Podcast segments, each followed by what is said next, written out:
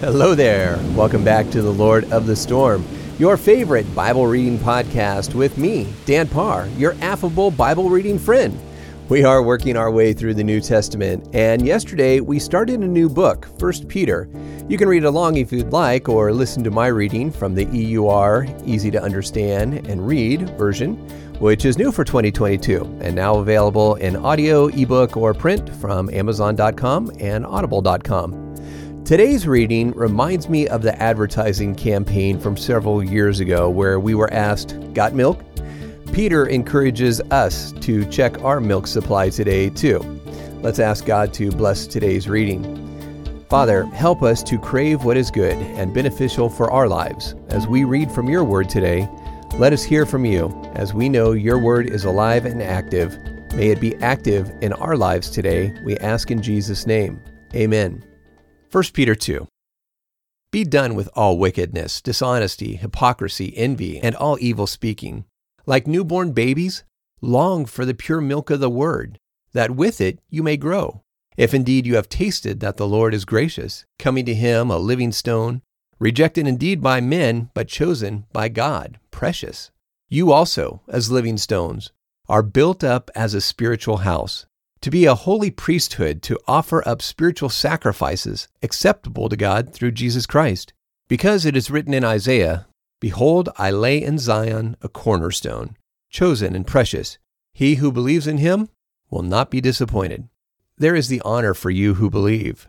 But as for those who don't believe, the stone which the builders rejected has become the cornerstone, it says in Psalms, and a stumbling stone and a rock of offense, it is recorded in Isaiah. For being disobedient, they stumble at the word, as they were appointed. But you are a chosen race, a royal priesthood, a holy nation, a people for God's own possession, so that you may proclaim the excellence of Him who called you out of darkness into His marvelous light. In the past, you were not a people, but now you are God's people, who had not obtained mercy, but now you have obtained mercy. Loved ones, I beg you, as foreigners and travelers, to avoid fleshly lusts, which war against the soul. Have good behavior among the people, so that though they speak against you as evil, they may see your good works and glorify God in the day he visits. Therefore, subject yourselves to every law of man for the Lord's sake, whether to the king as supreme, or to governors as sent by him for punishment on evildoers, and for praise to those who do good. For this is the will of God that by doing good, you should put to silence the ignorance of foolish men. Live as free, not using your freedom for a cloak of evil, but as servants of God. Honor all men, love the believers, fear God, honor the king. Servants, be subject to your masters with all respect, not only to the good and gentle ones, but also to the wicked ones.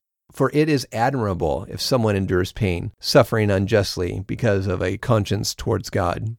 For what glory is it if, when you sin, you patiently endure beating? But if, when you do good, you patiently endure suffering, this is admirable with God. For you were called to this, because Christ also suffered for us, leaving you an example that you should follow his steps, who didn't sin, neither was deceit found in his mouth, as it says in Isaiah. When he was cursed, he didn't curse back. When he suffered, he didn't threaten, but committed himself to God who judges righteously. He himself bore our sins in his body on the tree, that we, having died to sins, might live to righteousness. You were healed by his wounds. For you were going astray like sheep, but now you have returned to the shepherd and guardian of your souls. The Word of God from 1 Peter chapter 2. A great way to get more of the Word of God into your life is by listening to it. I've made that easy for you with the EUR Audio Bible. Click the link in the description and you'll learn all about it.